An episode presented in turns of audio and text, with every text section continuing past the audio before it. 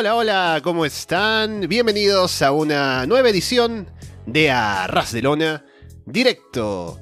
Es domingo 17 de abril de 2022. Estamos Alessandro Leonardo y Andrés Bahamonde listos para comentar la actualidad del mundo del wrestling con lo que ha pasado en la última semana. Y esto surge sobre todo a partir de que íbamos a cubrir Battle of the Belts 2 de AEW. Y estamos también para eso, pero vamos a pasar en general acerca de los resultados y lo que vimos allí. Y para hablar ahora también acerca de los temas de actualidad, porque no hubo directo más temprano esta mañana. Así que si están con nosotros ahora, pues gracias. Estamos en directo en YouTube, si nos escuchan luego. Gracias por el botón de play, esa descargas a través de Evox, de Apple Podcast, de Spotify, de YouTube, de Google Podcast o por seguirnos, por supuesto, en arrasdelona.com. Andrés, ¿qué tal? ¿Qué tal Alessandro? ¿Qué tal a toda la gente que nos está escuchando? Eh, escuchar la intro del programa, algo, algo extraña, no sé si te pasó a ti, pero bueno, cosas aparte. Em, curioso ya, eh, hace tiempo que no me pasaba por el directo, así que en horario prime. Así que va a estar interesante que hablar un poquito de IW, ¿no? Vamos a, fusionar Florida Vice con el directo un poco. Eh, así que va a estar entretenido, va a haber un poco de, diversidad en temas y no solamente nos vamos a centrar en. o sea, excluyendo a IW de, aparte de WWE o cosas que pasan en el mundo del wrestling, que siempre es algo que está sucediendo constantemente, así que eh, va a ser fresco para toda la gente que generalmente nos escucha en abierto y no está en Patreon. Ajá, y bueno, acá todo va bien, así que si alguien tiene problemas, así como, como Andrés menciona, que lo comente. Pero por aquí al menos todo se escucha bien. Y estamos, por cierto, ya que estamos en directo, en el Discord. Así que pueden entrar por ahí. Tenemos el link, si no están aún en el grupo, en la descripción del video en YouTube, está en la página web también, en arasdelona.com.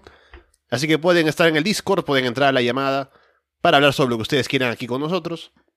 Y también, ya que estamos en directo, siempre estamos atentos a lo que hay en el chat para comentar lo que la gente también quiere hablar por ahí, porque hay bastante de lo que hablar como siempre en el wrestling y tal vez no todo lo cubrimos en los temas que tenemos anotados. Pero bueno, estamos aquí ya, listos para comentar lo que ha pasado, que no es poco, y vamos a empezar de una vez. Tenemos el tema de la bonita portada que tenemos ahora en el programa. Que es lo que pasa cuando uno tiene media hora para hacer una portada, ¿no? Y publicarla y demás. Pero ahí está. Pero antes de eso, vamos con lo que teníamos planeado, Andrés, que es revisar Battle of the Belts, que se grabó el viernes, porque tuvimos Dynamite el miércoles. A diferencia de otras semanas, esta vez Rampage fue en vivo el día viernes y luego de Rampage se grabó la parte de Battle of the Belts que pasaron ayer. Y tuvimos tres combates, vamos por cada uno, de manera general, pero viendo qué cosa ha pasado. El opener era por el título TNT, con Scorpio Sky defendiendo ante Sammy Guevara. Hemos hablado mucho ya de Sammy Guevara y el hecho de que esté ahora junto con Ty Conti en televisión y demás. Y se notaba bastante el rechazo de la gente desde el inicio. Había también apoyo para Sammy. Era Garland, Texas, y habían dicho también en una promo ahí que Tal vez el único estado donde ahora aún pueden apoyar a Sammy Guevara. Pero ya desde el inicio había un poco de. como que Sammy eh, jalaba a Tai para besarla, ¿no? Y restregarnos en la cara otra vez su relación. Y todo esto lleva a la conclusión, que es también intervención de Tai Conti con Ethan Page, viene Page Van Sant, hay una pelea por ahí. Y con la distracción, Sammy aplica un golpe bajo con lo que el público abuchea, porque también había bastante apoyo para Scorpio Sky durante el combate. Y Sammy consigue aplicar el eh, Go to Go to Kill, el, GTH, el, GTH, Go to Hell, perdón. Y con eso se lleva la victoria para Sammy Guevara convertirse en tres veces campeón, TNT. Y luego de eso, como que celebra con Tai Conti, con una sonrisa ahí medio malévola, besándose otra vez ahí con lengua en la rampa.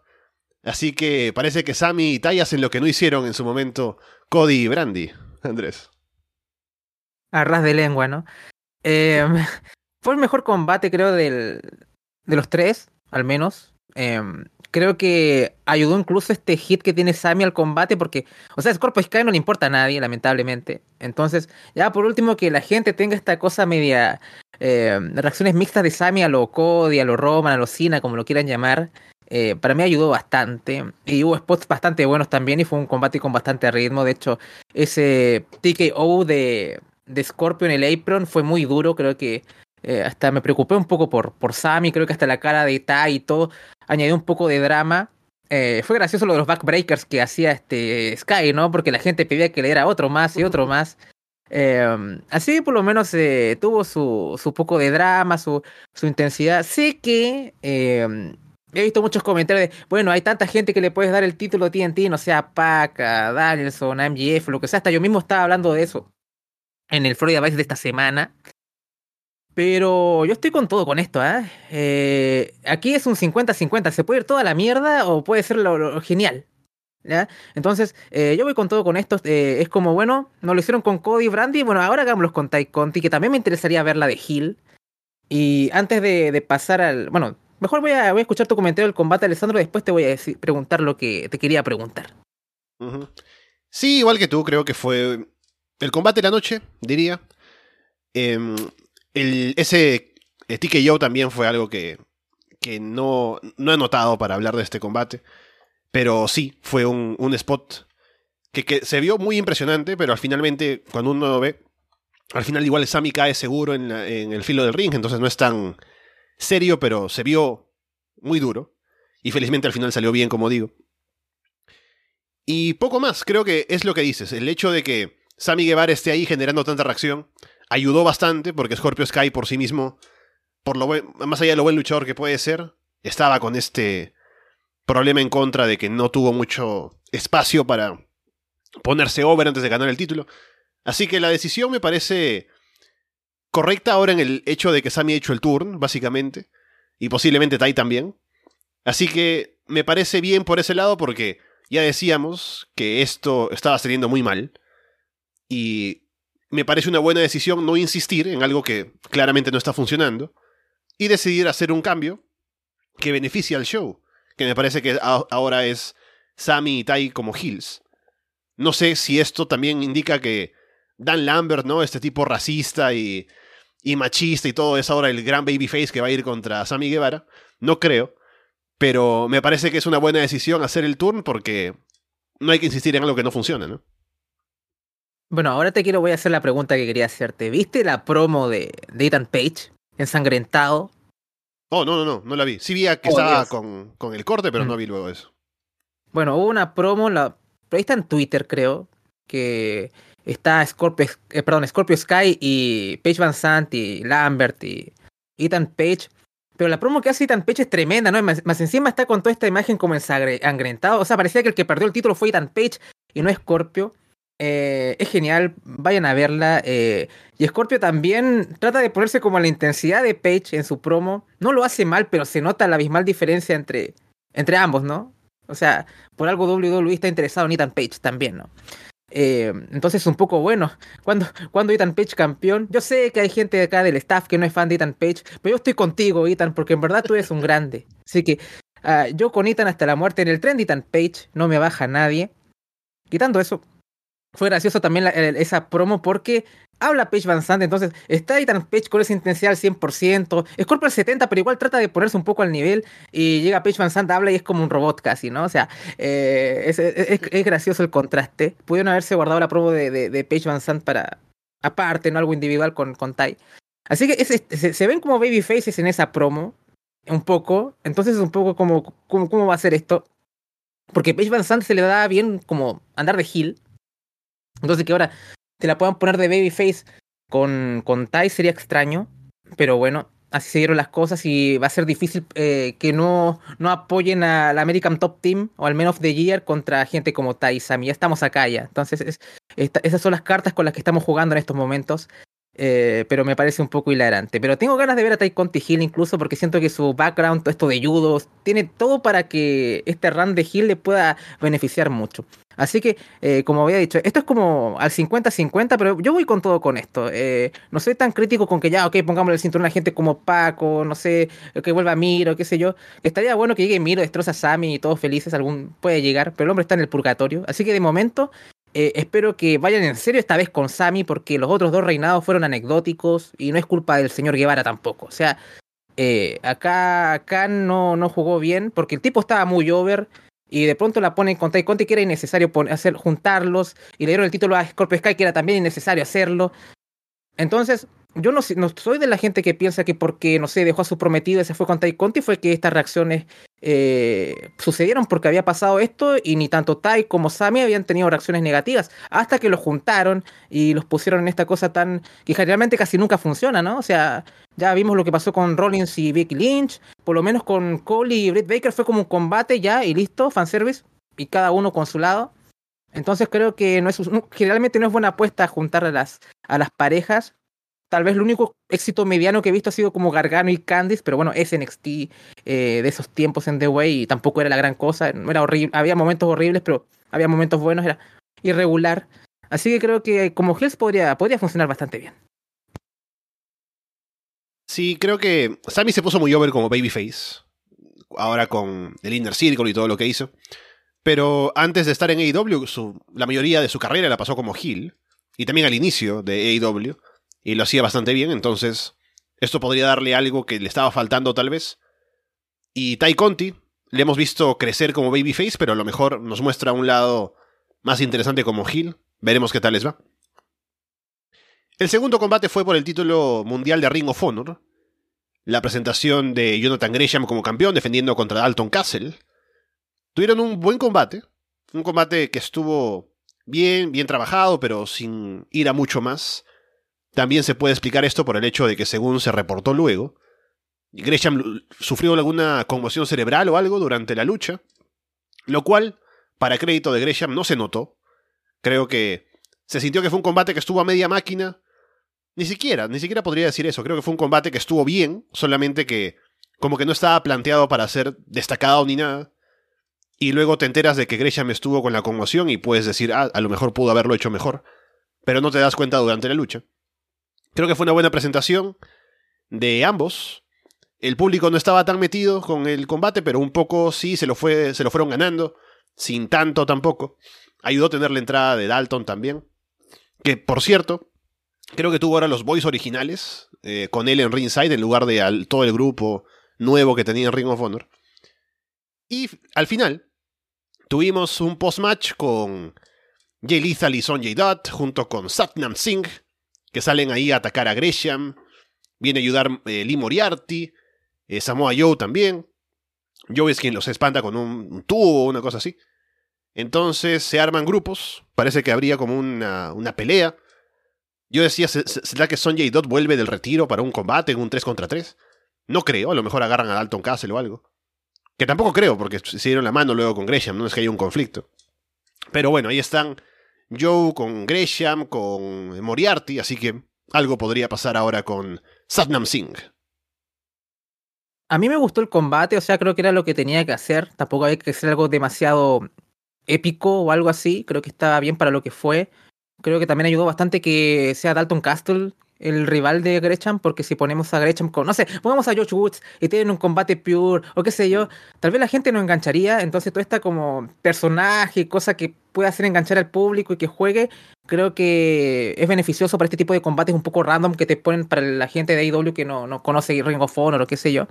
Me pareció una buena elección. Yo tampoco me di cuenta que tenía una conmoción cerebral Gresham, si es que ese fue el caso, así que bien por él, incluso este tipo lucha bien hasta hasta con, con conmoción. Em, así que me pareció una buena presentación. Eh, creo que también estoy de acuerdo con lo que vi por ahí en, redes sociales. Creo que lo de eh, Sanjay Singh, creo que es el nombre de acá, el del gigante, eh, se vio mucho mejor en esta ocasión. Em, por lo menos la presentación y cómo, cómo se vio en el post-match, ah, matando a todos. Además era gracioso ver el contraste de, él con Gresham, ¿no? Que ya de por sí es muy bajito y el tipo es tremendo, ¿no? O sea, está, está bien. Así que creo que por lo menos funcionó mejor conmigo esta, esta storyline de cara a, a lo que quieren hacer con Joe, Lita, la escena del título tanto mundial como televisivo.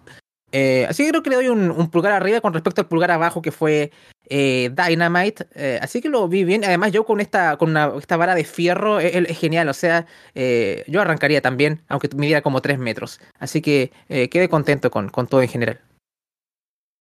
Sí, siempre como la gente en Florida Vice sabe, tengo a mi novia como la referencia del fan casual, y se interesó por ver esta pelea entre el pulpo y el pavo real, así que buena decisión de Ring of Honor en esa primera presentación en AEW.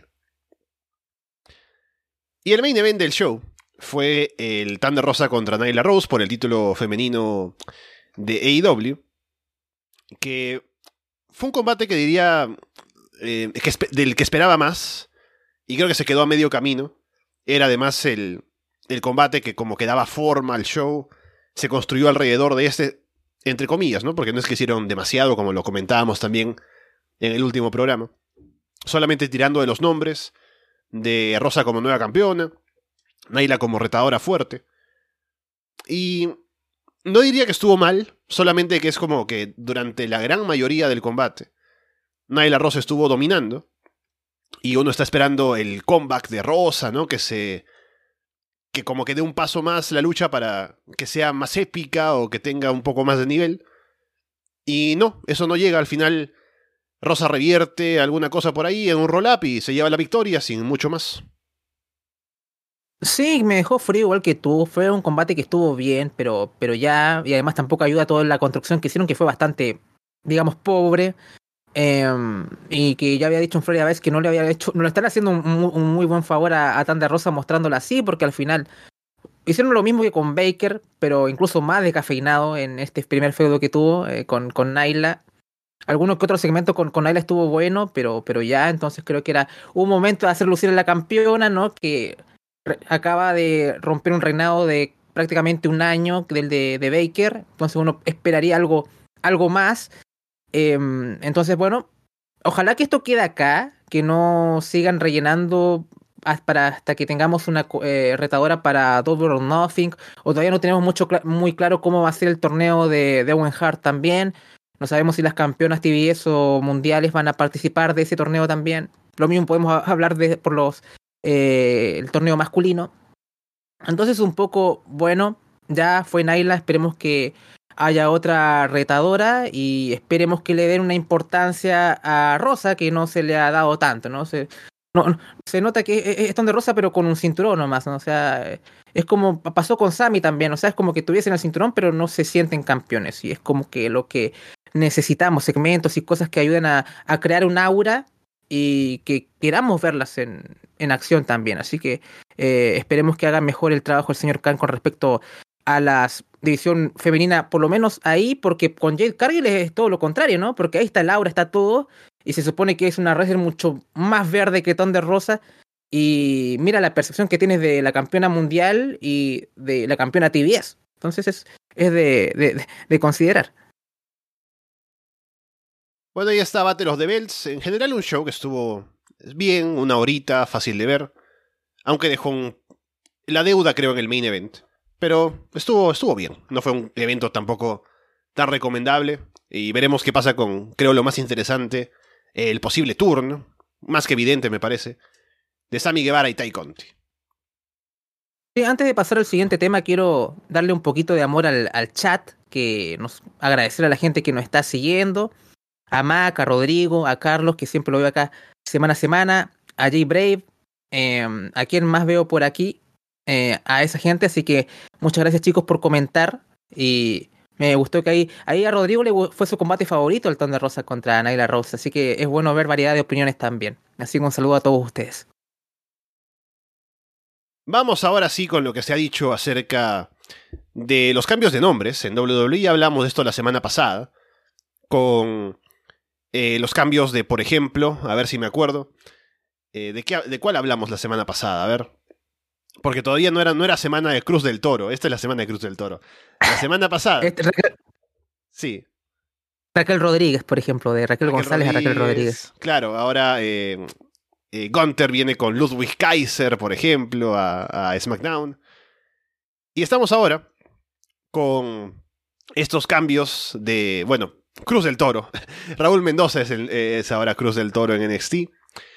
¿Y qué es lo que pasa? Se ha explicado esta semana un poco el motivo por el cual hay estos cambios. Eh, Austin Theory, por ejemplo, ahora también es solamente Theory, lo cual es muy estúpido. Pero vamos a ver, ¿cuál es el, el motivo de que tengamos tantos cambios últimamente en WWE? Es que a parecer ahora a Vince le ha venido esta idea de que no quiere que ningún luchador use su nombre real o use un nombre que usaba antes en las indies o en otros lugares antes de WWE. Me imagino que esto es algo temporal, ¿no? Porque siempre esto viene eh, en olas, ¿no? durante un tiempo Vince no quiere que se diga cierta palabra en televisión y no se dice, luego se le olvida. Durante un tiempo llegan luchadores y no le importa si vienen con el nombre de fuera. En otros momentos le hubiera cambiado el nombre. Ahora quiere cambiar nombres. Porque yo me imagino, ¿no? Que si de pronto, no creo que él vea AEW directamente o algo, pero él de pronto de reojo por algún lado podrá ver que en AEW tienen como main eventers a Adam Cole y por ahí está Keith Lee, por ejemplo. Entonces dice, bueno, yo no quiero hacerle promoción a gente que de pronto se va a ir luego y que puedo utilizar el nombre que le hemos hecho y construido aquí en WWE en otros lugares.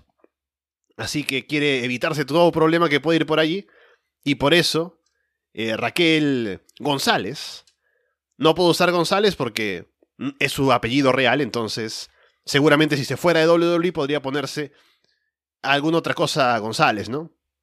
Eh, la chingona González, ¿no? Y como es González de WWE, de pronto podría sacar provecho del nombre que se hizo en la empresa. Y Vince no quiere eso. Así que por eso se cambian los nombres reales, cambian los nombres que estaban antes en, en otros lugares, excepto para gente que ya ha estado mucho tiempo en WWE, lo que quiere decir roster principal, porque NXT no es algo en lo que Vince diga, no, ya se hicieron un nombre, ¿no? Por eso, por eso Yoshirai ahora se rumorea que podría tener un cambio de nombre próximamente. Así que veremos qué otras cosas vemos en cuanto a nombres nuevos en WWE, Andrés. Sí, imagínate Yoshirai como cinco años en la compañía y de pronto sí, bueno, ahora se llama otra. Y está en USA Network todas las semanas. Em, bueno, no es muy diferente a lo que hacían antes, ¿no? Porque muchos nombres de la escena indie llegaban a NXT, los renombraban, ahora es un poco más forzado porque antes ahora ya los ves en NXT, el mismo WWE les cambian el nombre estando en la misma empresa, ¿no? Que eso es lo que choca más, ¿no? Si lo se hace el cambio algo cuando antes del debut, ¿no? Eh, mira, yo soy fan de Cruz del Toro, yo tengo que decirlo. Yo estoy con todo con Cruz del Toro. Eh, por ahí leí un comentario, no sé si fue en Telegram del grupo, que decían, pues, ese es el, el nombre de A-Kid. A mí no me gusta el nombre de A-Kid, lo encuentro de lo más desabrido. Así que bien, que se llame. Ahí le hubieran puesto Cruz del Toro a Kid. Eh, pero, o sea, era Raúl Mendoza antes. Tampoco era una cosa que, que rimbombante el nombre. Así que lo, encuentro un poco más, eh, digamos, lo puedes reconocer más fácilmente. No lo veo tan mal, ¿no? Eh, lo de Gunter es un poco. Con el tiempo yo lo he aceptado, por ejemplo, ¿no? O sea, es un poco. Como dijo el mismo Walter, bueno, si hubiera sido al revés, la gente se hubiese quejado igual. Y sí. Así que pero hay cosas como lo de Austin Theory que es estúpido, ¿no? O sea, eh, le pusieron, dieron una justificación porque, bueno, después de lo de Austin, bueno, ya no quiero saber más. Y la, la justificación es lo más estúpido, pero bueno, por lo menos trataron de explicar por qué. Pero más encima el apellido es como Theory, ¿no? No es un apellido como, no sé, Rusev o Cesar en su momento que tiene como una cosa más singular. Es Theory, es como una teoría, ¿no? No. Claro, ¿por qué no? no Yo pensé inmediatamente si querían de pronto quitarle el Austin, podrían haber hecho como con Rocky Maivia, ¿no? Que pasa a ser The Rock. ¿Por qué Austin Theory no puede ser ahora The Theory, ¿no? La teoría, una cosa así. Eh, pero igual es un poco estúpido, pero al menos es algo, ¿no? En lugar de ponerle solamente Theory. Y si alguien dice, oh, mi luchador favorito es Theory, quiero buscar cosas de él en internet, pone Theory y le salen, no sé, una teoría de la tesis de un científico, ¿no? Una cosa así. Tiene que poner Theory WWE, ¿no? Pero es, es, es una cosa muy tonta. Claro, ¿no? Después sus moves son como de Pitágoras o cosas así. para darle un poco más. Bueno, el Big Bang ya lo tiene Chris Starlander, lamentablemente. Eh, veremos si lo cambia después este cambio de gimmick que está teniendo, que ya es. Eso, es para otro, para otro programa, para Patreon probablemente. Em, pero también están los, los, rumores de que también le van a cambiar el nombre a Casey Catanzaro, que se va a llamar Katana Chance. Y a Kaylee Ray, que se va a llamar Alba Fire, o Fire, no sé ahí. Porque es como F-Y-R-E, así que no sé si se pronuncia igual que fuego. Eh, pero veremos. Katana iba a ser para Yoshirai, porque mm. así como Cruz del Toro es un nombre con palabras en español, Katana es una espada japonesa, ¿no? Así que sigamos mm. con los estereotipos para nombrar a la gente. Bueno, podría ser. Eh, veremos qué tal, ¿sabes qué? De, de que hice Katana no me parece tan malo, pero uno ya está acostumbrado y ya lleva bastante tiempo. Em, veremos. Total, Casey y Kaden Carter muchos no están haciendo tampoco en NXT, así que Veremos si es que la deciden subir, si es que por eso hacen los cambios de nombre, ¿no? Porque generalmente cada cambio de nombre es sinónimo de subir al roster. Pero es eso, ya vivimos, vivimos en un mundo que es así lamentablemente y ya poco podemos hacer y al final nos vamos a terminar acostumbrando. Fue lo de Andrade, ¿no? Qué horrible Andrade 100 almas, después le quitaron las 99 almas, qué horrible, qué, mal Andrade. Después ahora tenemos Andrade el ídolo. porque Andrade no quiso renunciar a su horrible nombre, porque ese fue el nombre en que se hizo más o menos conocido a, escena, a escala global. Entonces, bueno, al final te terminas acostumbrando, ¿no? Finn Balor fue lo mismo, ¿no? Prince David es mejor que Finn Balor, pero al final, si le pusieron solamente Finn o, o Valor, ya. Entonces, es lo mismo, al final nos vamos a acostumbrar de todas formas, así que ya estoy resignado con esta compañía. Y bueno, eh, yo me pregunto si alguien, eh, cuando dijeron Cruz del Toro, si alguien sabía español, ¿no? Para entender qué significaba, pero bueno, ahí está, Cruz del Toro. Vamos a ver cómo le va. Noticias, tenemos que WWE ha anunciado que para el sábado 3 de septiembre tendrán un show en Gales, que ya se promocionó bastante fuerte en un estadio, las entradas han estado vendiéndose bastante bien.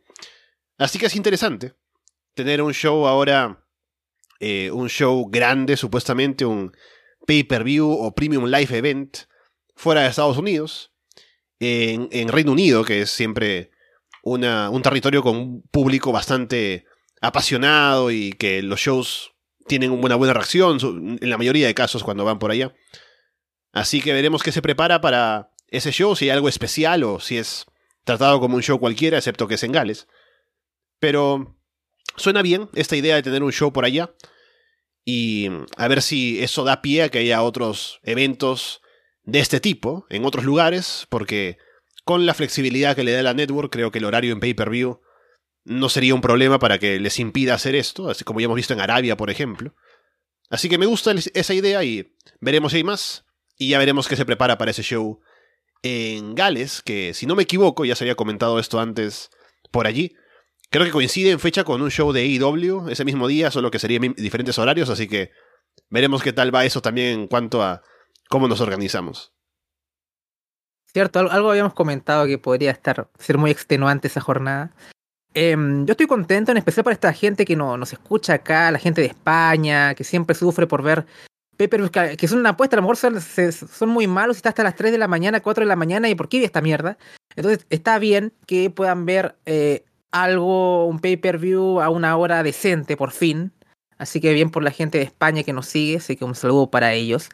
Em, y además también otra cosa es ver un pay-per-view en Arabia y otra es en, en Gales o en Inglaterra o en esos países que en verdad es como que viven un partido de fútbol ahí eh, viendo los pay-per-views, así que siempre eh, el público de allá es uno de mis públicos favoritos para, para ver wrestling. Los, los Takeover UK en su, en su momento los veía también y me gustaba mucho. Y el Takeover que hicieron en Londres en 2015 también fue, fue muy bueno con respecto a lo, a lo del público y el ambiente. Así que tengo, tengo muchas ganas de ver eso. También tengo ganas de ver cuando AEW haga su show también allá, en su, porque habían, habían como intenciones antes de la pandemia, entonces también va a ser bueno de, ver tal vez un Dynamite o un pay-per-view allá. Así que eh, qué bueno que se abra esta posibilidad de que las grandes empresas puedan llegar a esos territorios, así que tengo muchas ganas de ver el, el show. Estaba confirmando fechas acá y veo que este show en Gales de WWE sería el sábado 3 Mientras que AEW All Out sería el domingo 4, así que no es la misma fecha, pero están ahí ese fin de semana coincidiendo estos pay-per-views. También hubo algo interesante esta semana con algo que estuvo por fuera de WWE, pero que podría ser básicamente un teaser, ¿no? Un anuncio solapado de próximos planes. Que es el hecho de que en un episodio de John Rock, Aparentemente yo no he visto esto, lo he leído nada más. Así que si me equivoco en algo me corregirán.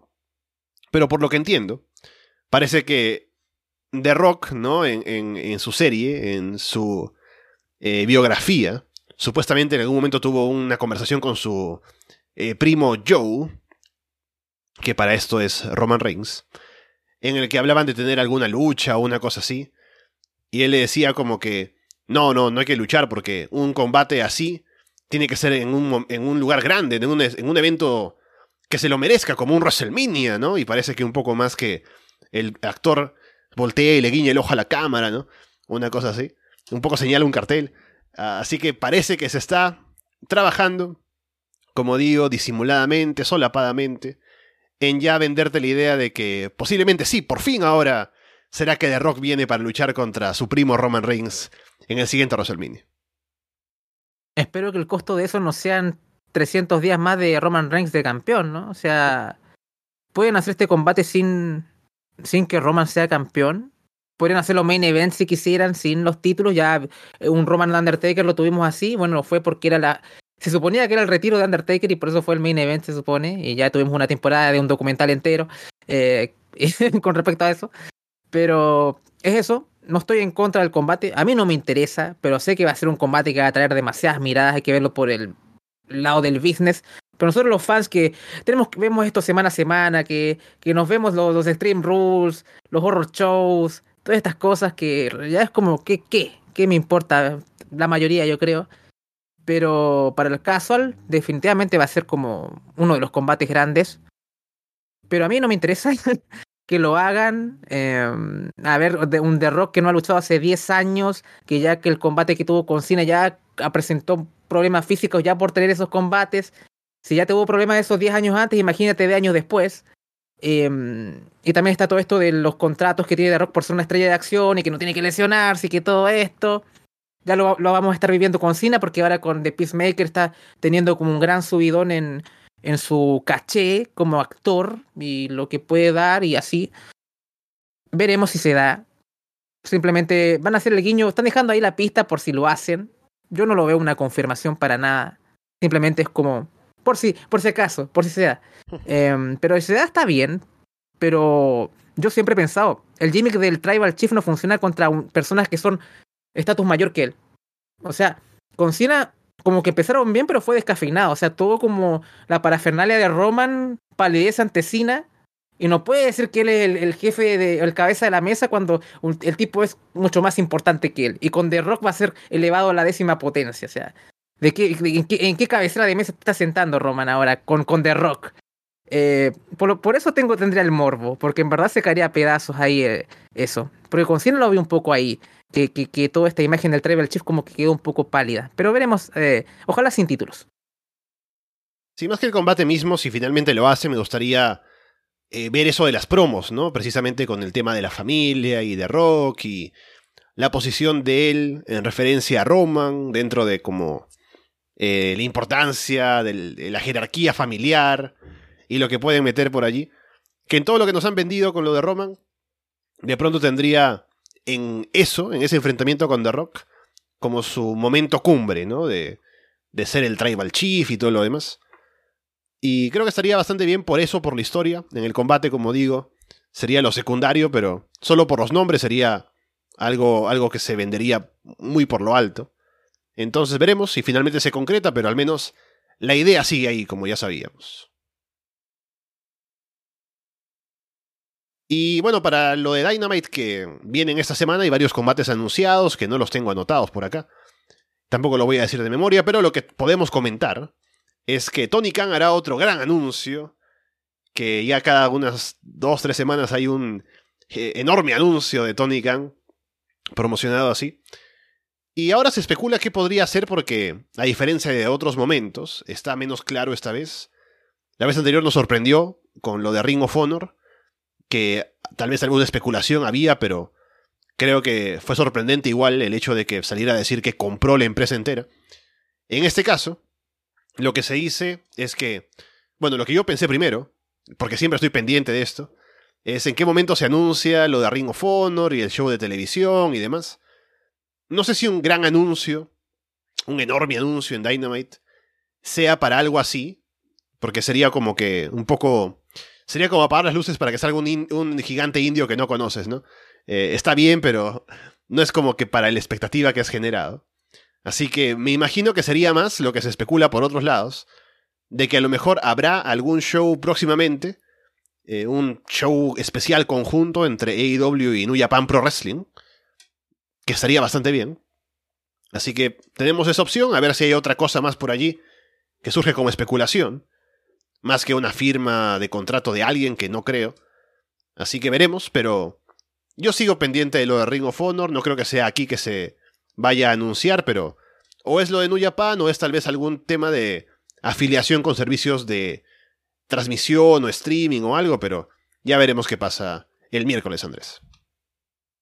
Podría anunciar que Ring of Honor se va a transformar otra vez, se va a reanudar su, digamos, su show semanal. Y ahí podrías poner que es. Va a ser en HBO Max, por ejemplo, ¿no? Un ejemplo.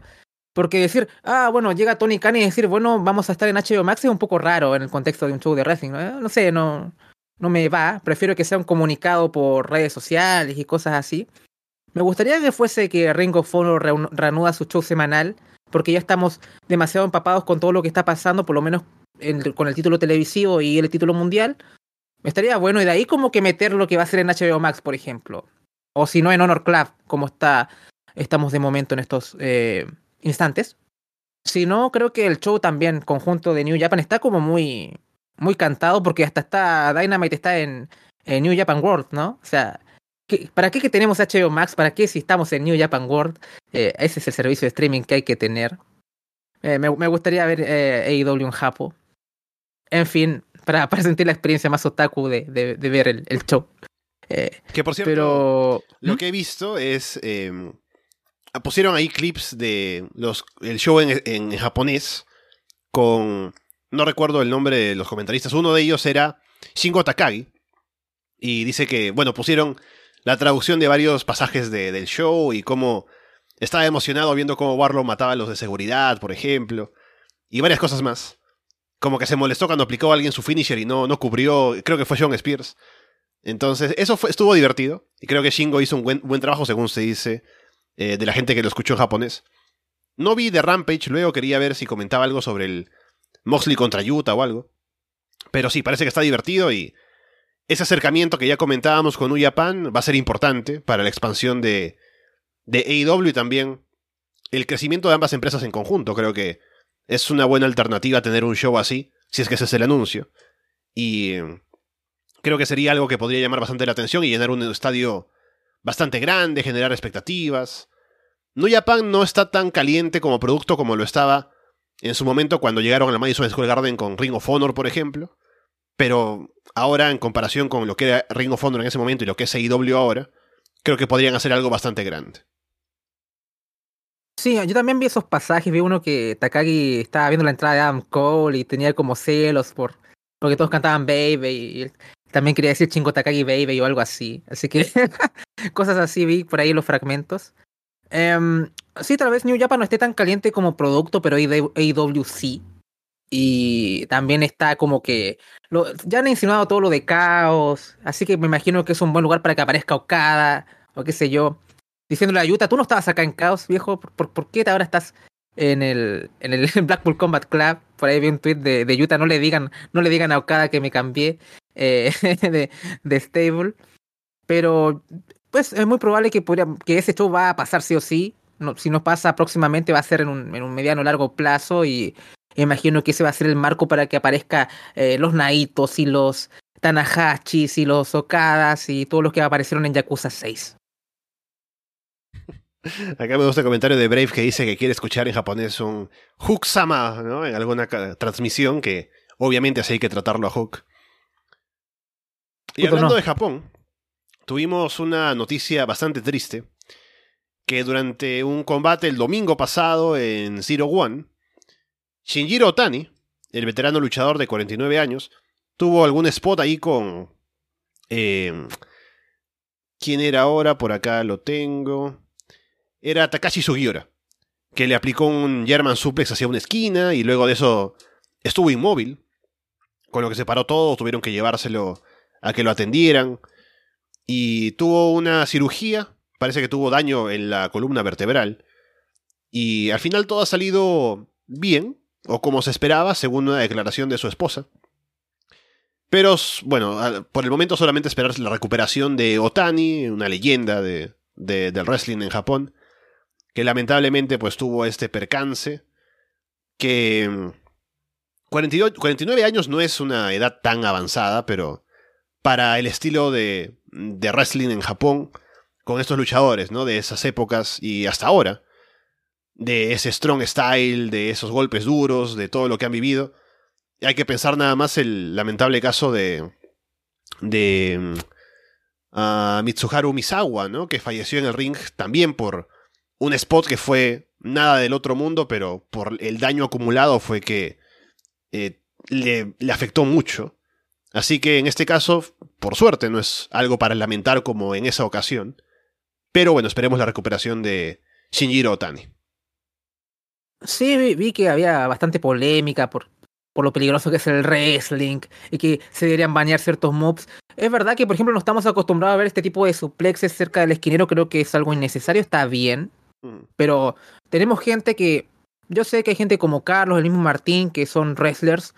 Y incluso los que ya seguimos tiempo este deporte sabemos que eh, si, nos, si, nos, ponemos a, a, banear mobs, no podríamos luchar porque hasta un suplex normal puede salir mal, cualquier movimiento tal vez que a la simple vista se ve muy rutinario común, tal vez mal aplicado, mal recibido, eh, puede causar mucho daño y por eso, por eso tal no lo intenten en casa, ¿no? Sino, eh, así que hay que tener en consideración eso y creo que tal vez siempre aparecen estos alarmistas cuando aparecen estas situaciones, ¿no? O sea, eh, simplemente son cosas que pasan, hay obviamente movimientos que hay que evitar, yo creo que un spot como ese debería ser evitable y creo que es innecesario para causar una reacción, o sea, podemos ser podemos pegarnos duro y no, no poner en riesgo la salud de un oponente de esa edad, ¿no? Tal vez podemos usar un move así con alguien más joven, pero un tipo que ha recibido tanta experiencia, que ha recibido tanto daño acumulado, creo que no es inteligente usar ese tipo de spots. Creo que hay spots para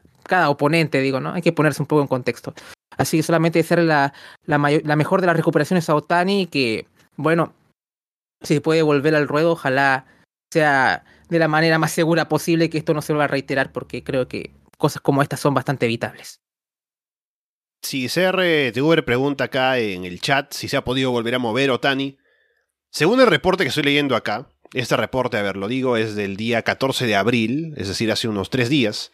Esto es del Wrestling Observer. Según se dice, no ha habido reportes de que haya podido mover los brazos y piernas otra vez. No se ha reportado. Así que eh, bueno, esperemos que no sea tan grave como para causarle una parálisis permanente. Pero estamos solo a la espera de noticias porque estás llevándose esto de manera bastante privada. Así que bueno, esperemos que, que se encuentre bien. Eh, que haya sobrevivido ya es un. es obviamente lo, lo más eh, positivo de todo esto, pero ya veremos qué sucede. Después, ¿qué tenemos para comentar por aquí? Hablando de New Japan, tenemos el anuncio de que Chris Dickinson ha firmado con New Japan Pro Wrestling. Él ya estaba trabajando constantemente en New Japan Strong. Es uno de los luchadores más destacados actualmente en el circuito independiente de Estados Unidos. Y ahora parece, que va a ir a trabajar ya directamente con New Japan en Japón. Eso, según ha dicho él mismo, no le va a impedir trabajar en otras empresas o continuar apareciendo en las empresas en las que aparece ahora, en las independientes. Pero ahora New Japan será su prioridad. Y me parece muy bien para él. Es como digo, un luchador muy destacado, lo ha estado haciendo muy bien últimamente. Y a ver qué tan bien le puede ir en New Japan. Creo que su estilo se va a adaptar bastante bien a la lucha por allá. Ya ha tenido un par de encuentros con Minoru Suzuki, por ejemplo, que habrá hablado bien de él también con la directiva de, de New Japan Pro Wrestling. Así que le deseamos los éxitos a Chris Dickinson, que es un muy buen luchador. Sí, yo lo he visto poco, pero me ha dejado grata impresión y también escucho de tanto a Underground. Eh, así que también he escuchado sus apreciaciones también sobre, sobre él. Y sí, estoy de acuerdo. El tipo tiene un background que está ni que pintado para una empresa como New Japan, así que creo que le va a ir bastante bien. Yo creo que si la relación que tiene con AEW sigue tan sana, a lo mejor hasta lo vemos por, por estos lados en Florida Vice y también puede tener una exposición aún mayor. Así que creo que es un win-win para, para acá el señor. Así que lo, lo, veo, lo veo bien y creo que es una, una buena elección. Habíamos hablado de los cambios de nombres y ya había especulado yo acerca de por qué es que Vince ahora está obsesionado con esto. Y un poco por ese lado está el... Este, no, no es un anuncio, pero no sé si fue un anuncio o no, pero ya se sabe, por cómo se ha estado presentando él ahora en redes sociales y por allí, que la intención de Claudio Castagnoli, de Cesaro en WWE, es llamarse Claudio Cesaro, pero sin la E. Es C, S, R, O sin la E y la A, ¿no?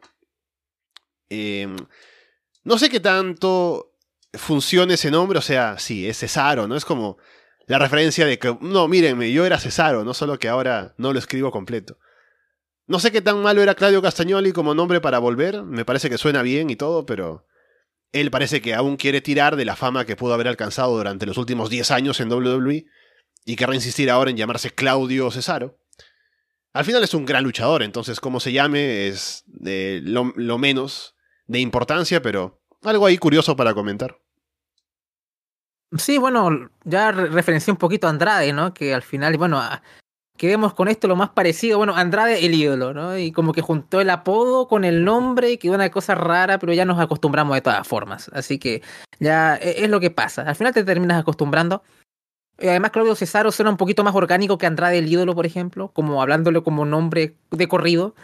Eh, y creo que incluso lo encuentro hasta mejor que Claudio Castañón en el sentido de como que quede más en la retina de la gente que ya lo conoce así. Sí que lo encuentro, tiene sentido.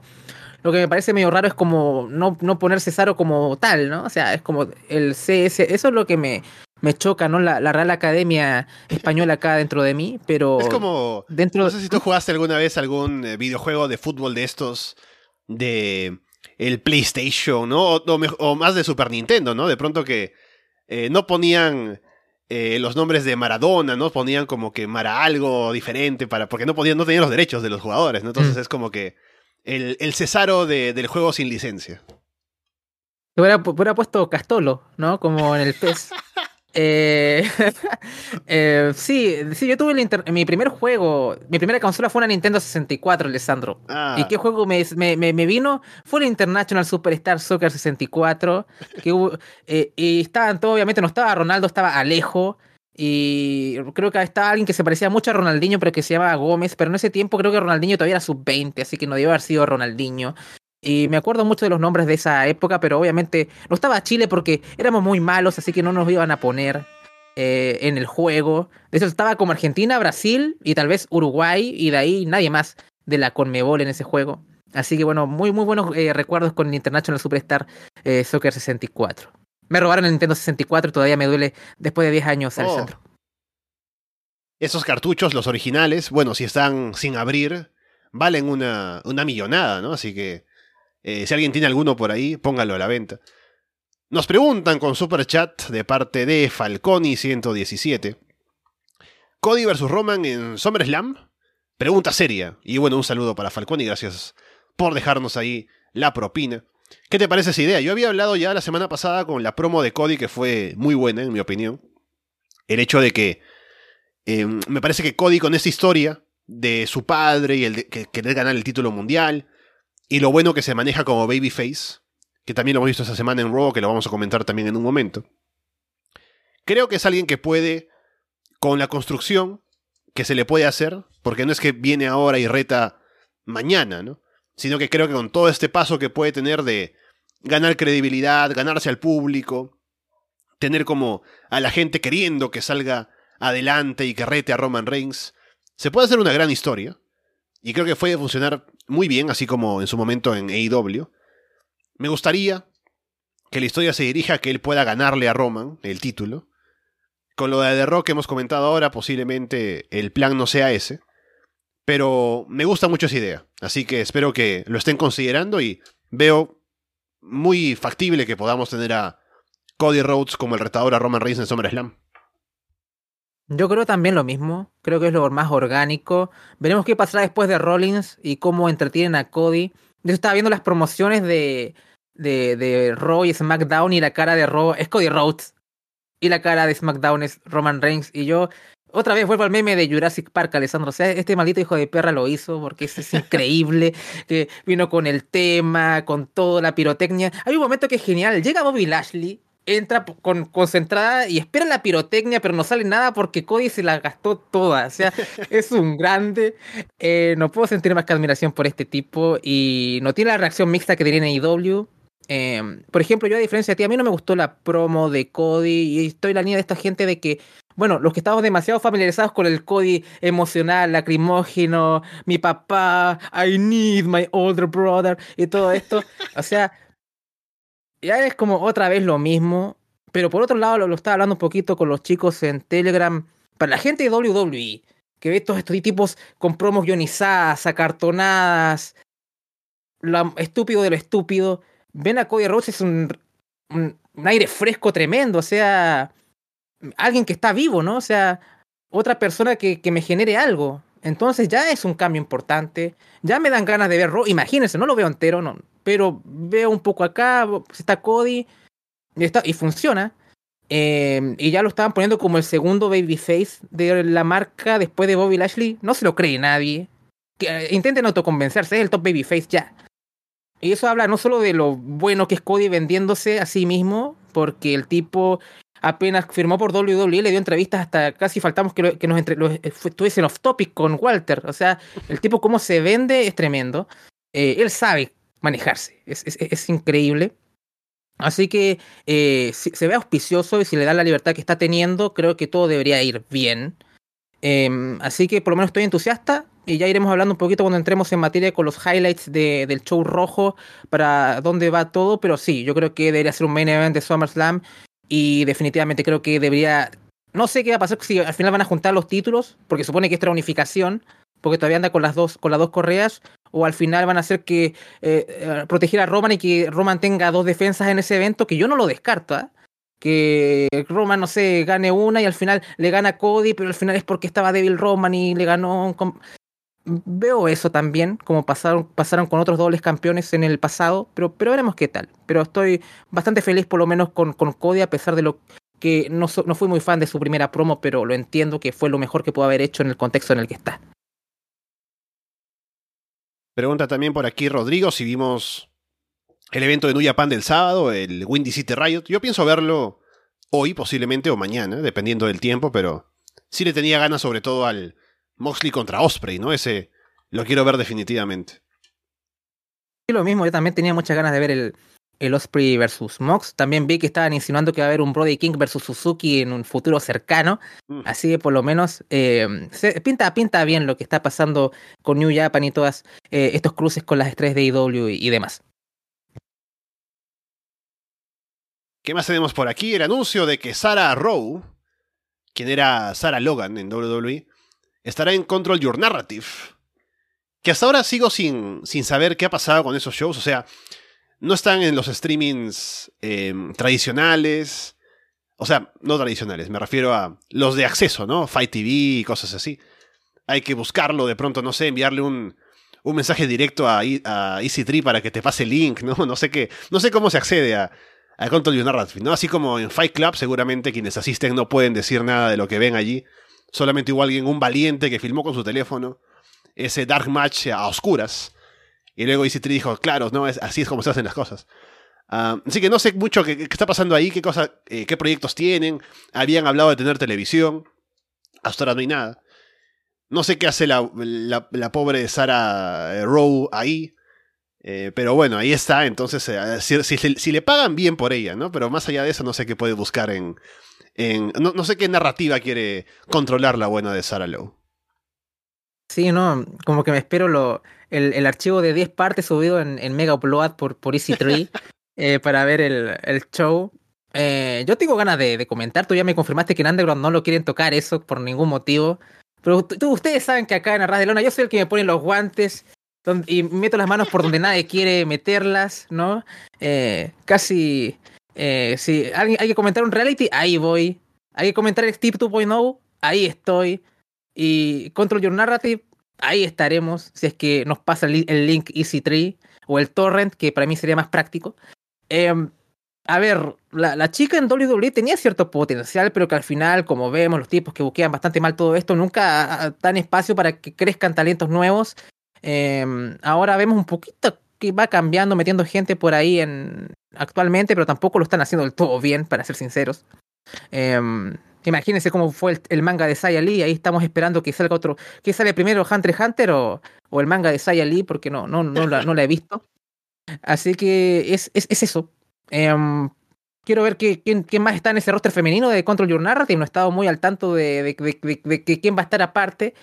A lo mejor ponen un, un, buen match. Ojalá no sea un dark match para que podamos ver algo también. Entonces, eh, ya veremos qué, qué tal. Pero ahí, ahí, ahí, vamos. Voy a buscar mis guantes para, para meterle mano a ese show. Y hablando de los guantes y todo eso, eh, ahora quien ha sido tu, tu, cómplice en, estos, estas revisiones ha sido Paulina. Y aquí la veo comentando de que han subido luchas a YouTube de 5 minutos, ¿no? No sé qué pasa por ahí. Y lo que vi yo de, de Control Narrative es que Easy Tree, según sacaron una captura, estuvo como tuiteando y respondiéndose a sí mismo sin cambiar la cuenta, ¿no? Y es como que ahí generando conversación consigo mismo sobre Control Narrative. Un hombre que vive el gimmick, ¿no? O sea, hasta, hasta discute con él mismo. Eh, ¿Qué más? Es que no hay plata ni para los bots, Alessandro. O sea, por último, que Tony le preste un poco, de, que Vince le preste un poco de dinero, no sé, que le preste unos bots para que le respondan. Eh, pero me encanta, es cada vez más horrible esto, o sea, a mí me fascina, así que vamos con todo. si, no lo, si no lo reseñamos ahora, el especial de Navidad ya tiene, ya tiene nombre. Podría, no, es que me encaja perfecto, pero vamos a ver si se publica algo para comentarlo por ahí. Eh, se ha dicho, eh, según lo comentó Brett Lorendale, que es el promotor, dueño de GCW, que habría habido algún interés de parte de WWE en, no sé si la biblioteca o algo de material de GCW, tal vez para poner en la network o algo. No sé qué tanto sea eso así, no sé qué tanto esté eh, actual ese interés, porque en, su momento WWE quería alimentar la network y lo hizo, y lo hace hasta ahora, con shows de WXW y de Reino Unido y cosas así, de shows independientes y Wolf, por ejemplo. Últimamente, con el cambio en NXT 2.0, por ejemplo, el hecho de no tener que, no, no, querer mirar más las indies y querer como construir talento desde cero, con atletas y todo lo demás, no sé qué tanto quieran mirar a las indies, o qué tanto el equipo que está a cargo de alimentar la network tenga que estar en, en coordinación o con la idea en coherencia con esta otra que es de talento hecho aquí en WWE, nada de independientes, ni luchadores, ni nada de eso. Así que no sé qué tan actual, como digo, sea este interés, pero si GCW recibe algo de, de dinero para que presenten material, pues bien por ellos. Siempre y cuando WWE no quiera matar GCW, si la ve crecer, que no sería algo que sería nuevo para ellos. Hay que preguntarle a la gente de Reino Unido otra vez acerca de eso. Pero si solamente quieren la biblioteca, pues bien, no veo problema en eso. Antes de, comentarlo, Felipe, un saludo. Me dice: Sí, perdí un combate de cabellera. Eh, perdí un combate conmigo mismo y me, me rapé. Así que pasó un mes, por eso andaba con el gorrito, para, para que no, para que los shows con Alessandro no parezcan la última temporada de Breaking Bad y no haya tanto calvo. Ya cuando vi que tenía un poquito más de pelo, ya eh, me quité el gorro. Además lo perdí ayer, así que lo estoy sufriendo porque, bueno, en fin, esa es oh. otra historia.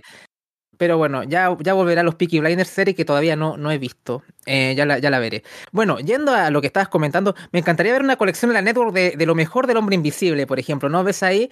Eh, y, lo, y lo, lo, presionas. Eh, no sé, no pega nada GCW en, en, WWE, ¿no? O sea, si es que sacan un, buen dinero, bueno, no lo veo mal. Eh, me imagino. No sé si qué, qué tan preocupados están de su videoteca, de la preservación o qué sé yo. O tal vez, si es que IW apuesta por cosas como su videoteca, tal vez yéndose por allá o qué sé yo. Vamos a ver qué tan interesado está una parte u otra, si es que están eh, dispuestos a ofrecer ese contenido, por ejemplo, ¿no? O sea, sería hilarante ver en HBO Max, por ejemplo, GCW, ¿no? sería un poco surreal. Eh, pero yo creo que si está en una plataforma y está acceso a la mayor cantidad de gente posible, mejor también, ¿no? O sea, hay que pensar, no, no ser tan sectarios tal vez, ¿no? Y pensar, bueno, eh, voy a ver esto en, plataformas tal vez más pequeñas o que hay que pagar un poco más y, y, por qué no estar en una plataforma como la Network o una plataforma como HBO Max es que eh, tienen algún trato con AEW y, y AEW tiene un trato con, con Warner, por ejemplo, qué sé yo, y verlo y esté el acceso de mucha gente que llegue toda esta los deathmatches y todo este tipo de, de, de, de, wrestling a un público más grande, yo lo veo bien. Pero también me preocupa tal vez cómo WWE podría tratar este tipo de productos y la conservación y todo eso, ¿no? Y, eh, también todo lo PG que son también. Entonces como que no pega mucho. Y acá dice Rodrigo que según Alex Jiménez, que es la autoridad aquí de, de cosas de wrestling independiente, dice que era mentira eso de WWE así que bueno, le había comentado Brent Laurendale. Y también Carlos dice que sería Walter White y Jesse Pinkman sin HD, ¿no? Lo ves en, en 360 en YouTube, ahí estamos nosotros. uh. Luego tenemos, ya antes de pasar a los shows de la semana, de Roy SmackDown, eh, ¿qué te parece esto, Andrés? Tenemos a LA Knight ya acercándose a el roster principal, aparentemente, pero lo haría como manager. Hubo un video filtrado por ahí de él en SmackDown, haciendo una promo y presentando a lo que sería como un stable que va a armar, con primer integrante Mace, que viene ahora con cambio de imagen, ya no como el Mace de Retribution y eso. Y... O sea, espero que esta sea como su forma de, de entrar, pero que no se quede en eso. Es como lo que querían hacer con Adam Cole, ¿no? Que se había rumorado que querían que sea solamente manager de Keith Lee y que limitara su participación en el ring. Tampoco digo que LA Knight sea un gran luchador ni nada, pero creo que con el carisma que tiene podría hacerlo bastante bien. Y no es que sea malo, es decente en el ring. Más que decente, más que capaz de hacer una buena lucha. Entonces, esa es la idea por ahora y veremos cuánto les dura el querer tener ahí a LA Knight como manager, nada más. Em, yo creo que ojalá sea como tú dices, que sea simplemente como una introducción. Eh, LA Knight está bastante, está bastante over en NXT como babyface. Y cuando reseñamos los shows en, en Florida Vice también lo hacía bastante bien como heel. O sea, un tipo que tiene, maneja los dos registros y puede moverse por ahí. Em, y creo que está formando esta como Night Enterprises. No sé cómo es un poco a lo, a lo Robert Stone Brand, ese tipo de, de, facciones. Eh, no quiero mencionar a Robert Stone porque lo detesto con toda mi, mi alma, pero algo así. Um, podría estar bien. Además, tal vez el contra de la Knight es que es viejo, comillas, ¿no? Tiene como 39 para ellos y tal vez no sé.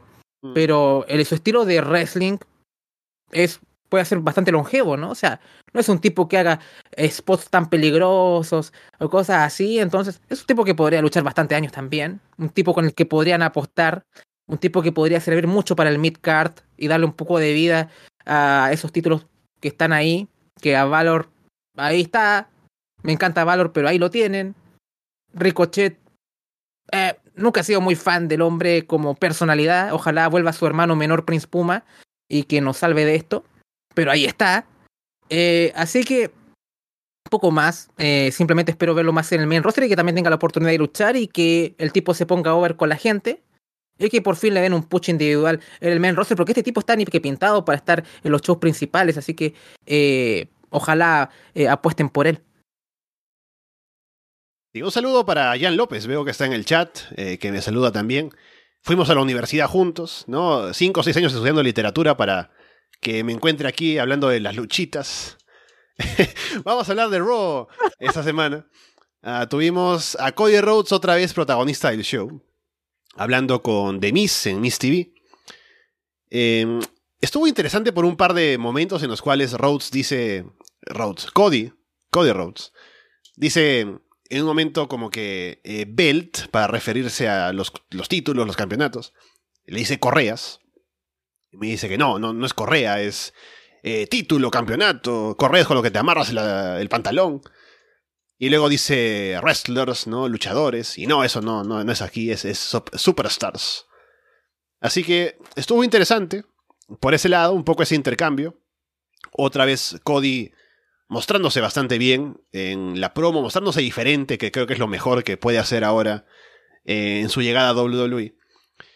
Y tuvimos un combate entre ellos después que, por lo que vi en YouTube, no lo pusieron mm, tanto el combate, fue solo la parte final que gana y, sin, mucho más, para que luego llegue ese Rollins, haga un, haga un reto y tengamos ya planteada la revancha para del combate que tuvieron en para WrestleMania Backlash.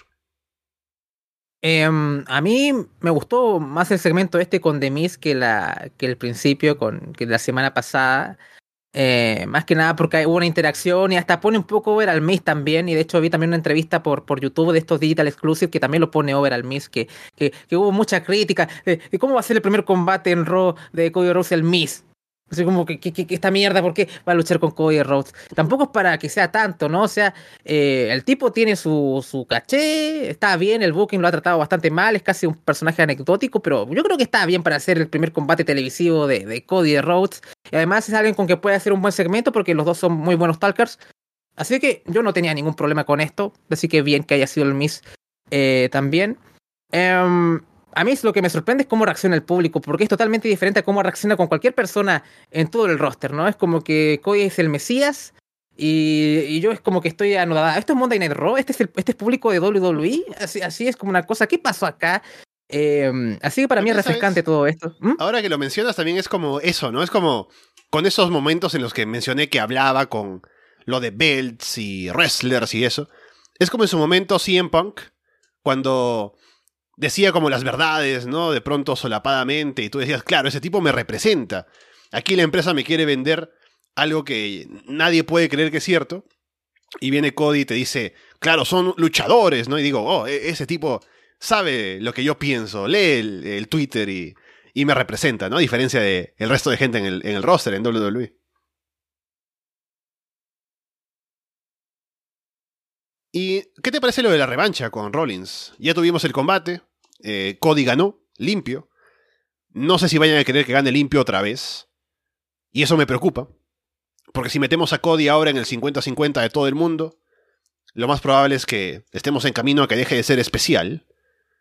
Y eso, de pronto, para el interés de WWE, creo que no sería lo mejor. Pero bueno, ahí está planteado el combate y veremos qué pasa. Sí, igual está un poco así como puedes oler lo que el 50-50 está cocinando, casi está en esa, en esa, visión, pero eh, espero que no, o sea, si van con Cody, que vayan con todo. Es verdad que perdió Rollins, eh, está perdiendo mucho también. Imagínense que el road to WrestleMania de Rollins fue perder cada oportunidad que tuvo para que le dieran el combate en WrestleMania, pero igual se lo dieron de todas formas. Eh, una estupidez, que en un segmento que me pareció hilarante, el segmento con, con Vince y el tipo subió arriba de la mesa. Me hizo gracia. Eh, tengo un amor-odio con esto de Rollins. A veces me, encanta, a veces lo detesto tanto. Em, pero el combate va a estar bueno. Espero que eh, gane Cody Rhodes, porque si pierde como sea, le van, van, a matar el momentum rápido. O sea, si pierde momentum, que sea cuando aparezca Brandy, no cuando que pierda. Así que espero que por lo menos sea por lo segundo y no por, por lo primero. Así que eh, es, es, así. Em, espero que gane Cody Rhodes y que Rollins vaya por otros caminos. Eh, ahora que estoy pensando, ahora creo que lo de Rollins y, y, Kevin Owens, la amistad quedó ahí, ¿no? O sea, tuvieron ese combate por quién, quién iba por Stone Cold, que no tenía absolutamente sentido porque Stone Cold era un tema personal y no de, de, de nada. Eh, y después quedó ahí, nunca más tuvieron relación alguna, así que supongo que quedará ahí. Em, pero ya veremos. Eh, Rollins ya tiene un estatus bastante importante, así que aunque pierda, no creo que sea tan resentido que, le, que gane un par de feudos después y va a volver a donde estaba, así que yo creo que, que no está mal. Y también tiene este tema con Reigns también. Podría ser un tratador de transición para él también por un sentido de, que no le ganó en Royal Rumble, lo que sé yo. Pueden hacer cosas con, con Rollins. También tuvimos esta semana en WWE, tanto en Raw como en SmackDown, el reto de los usos a RK Bro, para unificar los títulos en WrestleMania Backlash, los títulos de parejas de ambas marcas. En Raw solamente hubo ese encuentro y hubo combates por ambos lados con Arke y Bro contra... ¿Contra quién fue? ¿Alpha Academy? Sí. Y los usos contra Street Profits.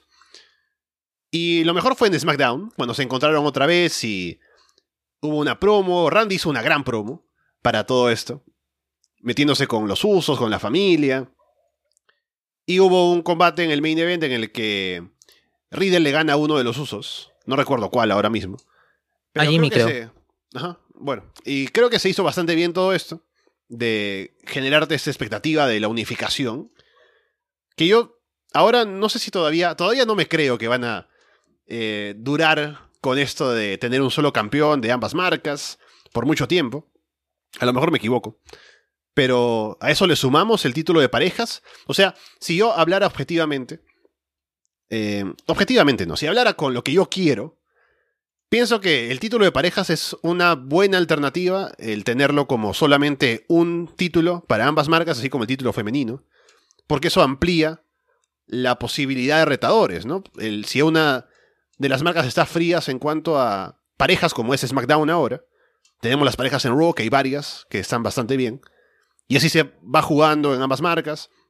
Es un poco difícil buquear esto, por el hecho de tenerlos presentes en ambos shows y todo. No es imposible. Así que me gusta esa idea, y si lo van a hacer con Roman, ¿por qué no hacerlo con, con el título de pareja. No sé si necesariamente con los usos, pero si es uno u otro equipo, puede, puede estar bien.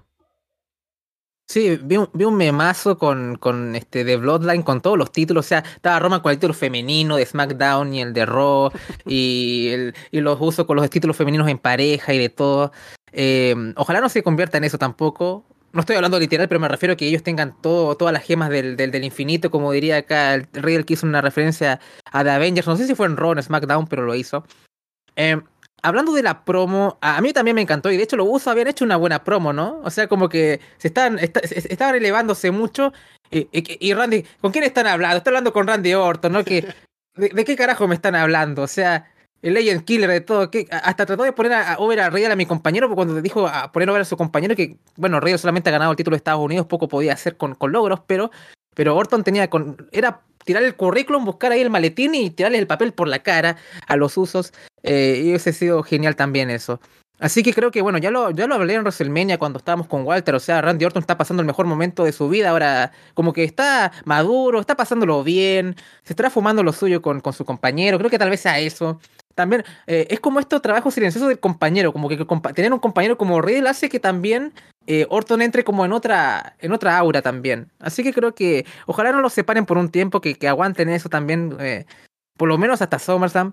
Y si quisieran hasta WrestleMania, si fueran pacientes, ¿por qué no? Estaría bueno también.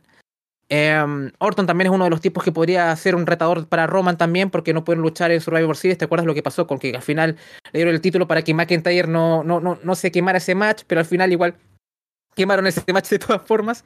eh, así que por lo menos eh, está, está, está bien, me, me, gustó el segmento y también creo que es preocupante un poco eh, eh, la escena titular en pareja, sobre todo en Raw, está teniendo atención, ¿no? O sea, eh, todo el buen trabajo que está haciendo Alpha Academy. También está metido los Street Profits, sobre todo luciendo bastante Montefort y todo lo de Archive Bro. Eh, por fin la edición en pareja está teniendo un protagonismo en los shows y no se siente como un relleno, una cosa así. veamos cuánto dura. espero que se mantenga, pero por otro lado, estamos viendo las mismas tres parejas en Raw siempre, constantemente. Ya estoy casi aburrido de ver Street Profits, Alpha Academy, Archive Bro, constantemente. Y creo que necesita también un refresco y espero que esta, comillas, unificación ayude a eso y que podamos ver los títulos en ambas marcas y veremos cómo maneja, si es que ya no va a haber comillas división de marcas o no va a estar tan definida como antes, que los dos shows se vean importantes, ¿no? Que uno no se vea un apéndice del otro y que más o menos tengas ganas de ver uno, los dos shows semana a semana, porque si no va a pasar lo que pasó antes de la de, de que se haya, se haya creado esta división de marcas en 2016. Así que por ahí tienen que saberlo jugar. La ventaja que tenemos ahora con respecto a antes es que ahora tenemos dos cadenas que están eh, interesados en tener audiencias y que tienen que no pueden dejar votar un show a, a, favor del otro. Así que a lo mejor puede que esta, esta jugada les salga bien. Así que por lo menos estoy ahí a la expectativa. Luego tuvimos ya también uh, el anuncio de quién será la siguiente retadora de Bianca Belair, que es Sonia Deville, que parece que vuelve ya ahora definitivamente a ser luchadora de manera regular, que hace el anuncio aún ella como figura de autoridad, pero luego ataca a Bianca por la espalda, y dice que ella será quien rete al título. Y recuerdo que antes de que pasara lo que sucedió con Sonia, de que tuvo que estar en inactividad, ¿no? Por el tema del juicio y todo lo demás. Eh, recuerdo haber pensado que estaba mejorando bastante en el ring, Recuerdo que aún conocía este equipo con Mandy Rose. Ambas estaban haciéndolo bastante bien. Y sobre todo Sonia había tenido buenos combates.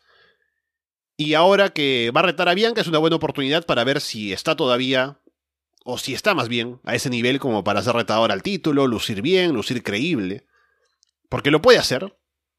Ha tenido, o bueno, en su momento, era como la luchadora de MMA de WWE antes de Shayna Baszler incluso, de Ronda Rousey. Ahora la han hecho lucir muy mal eh, frente a Ronda. Pero si quieren ir con, en serio con ella, pues veremos qué tan bien le puede ir y qué tan buen combate puede sacar con Bianca. Bueno, sí, estamos en post Becky Lynch y me parece que no es una mala opción. Eh, veremos qué tal. Eh, ya tuvo algún combate con Naomi y tampoco fue muy rescatable pero por lo menos ella se maneja muy bien en personaje. eh, todo este feudo con, con Mandy antes de lo que pasó con esto del Stalker y lo que pasó hace ya un par de años casi. Se estaba manejando bastante bien como personaje y creo que podría dar un buen feudo con respecto a segmentos con, con Bianca. Eh, y bueno, Bianca está en un gran estado de forma, así que creo que pueden dar un buen combate también. Así que yo creo que me parece una buena decisión y creo que ojalá sea una, un buen punto de entrada para que ya Sonya se establezca como un talento ya in ring de manera permanente. Así que yo lo veo bien. Eh, así que estoy, estoy conforme porque además las otras opciones que hay en Raw eh, ya están un poco vistas. Así que tener a alguien fresco y que ya la, audiencia la conozca bien me parece una buena jugada. Así que, ¿por qué no? Yo, yo voy con yo, yo, voy con esto, eh, Alessandro. Esto es muy triste, ¿no? Bir Mahan, luego de todo el hype, sale ahí, es un malvado extranjero que, que mata a Dominic Mysterio y, poco más, así que no hay mucho que comentar más allá del potencial perdido que ya había comentado la semana pasada.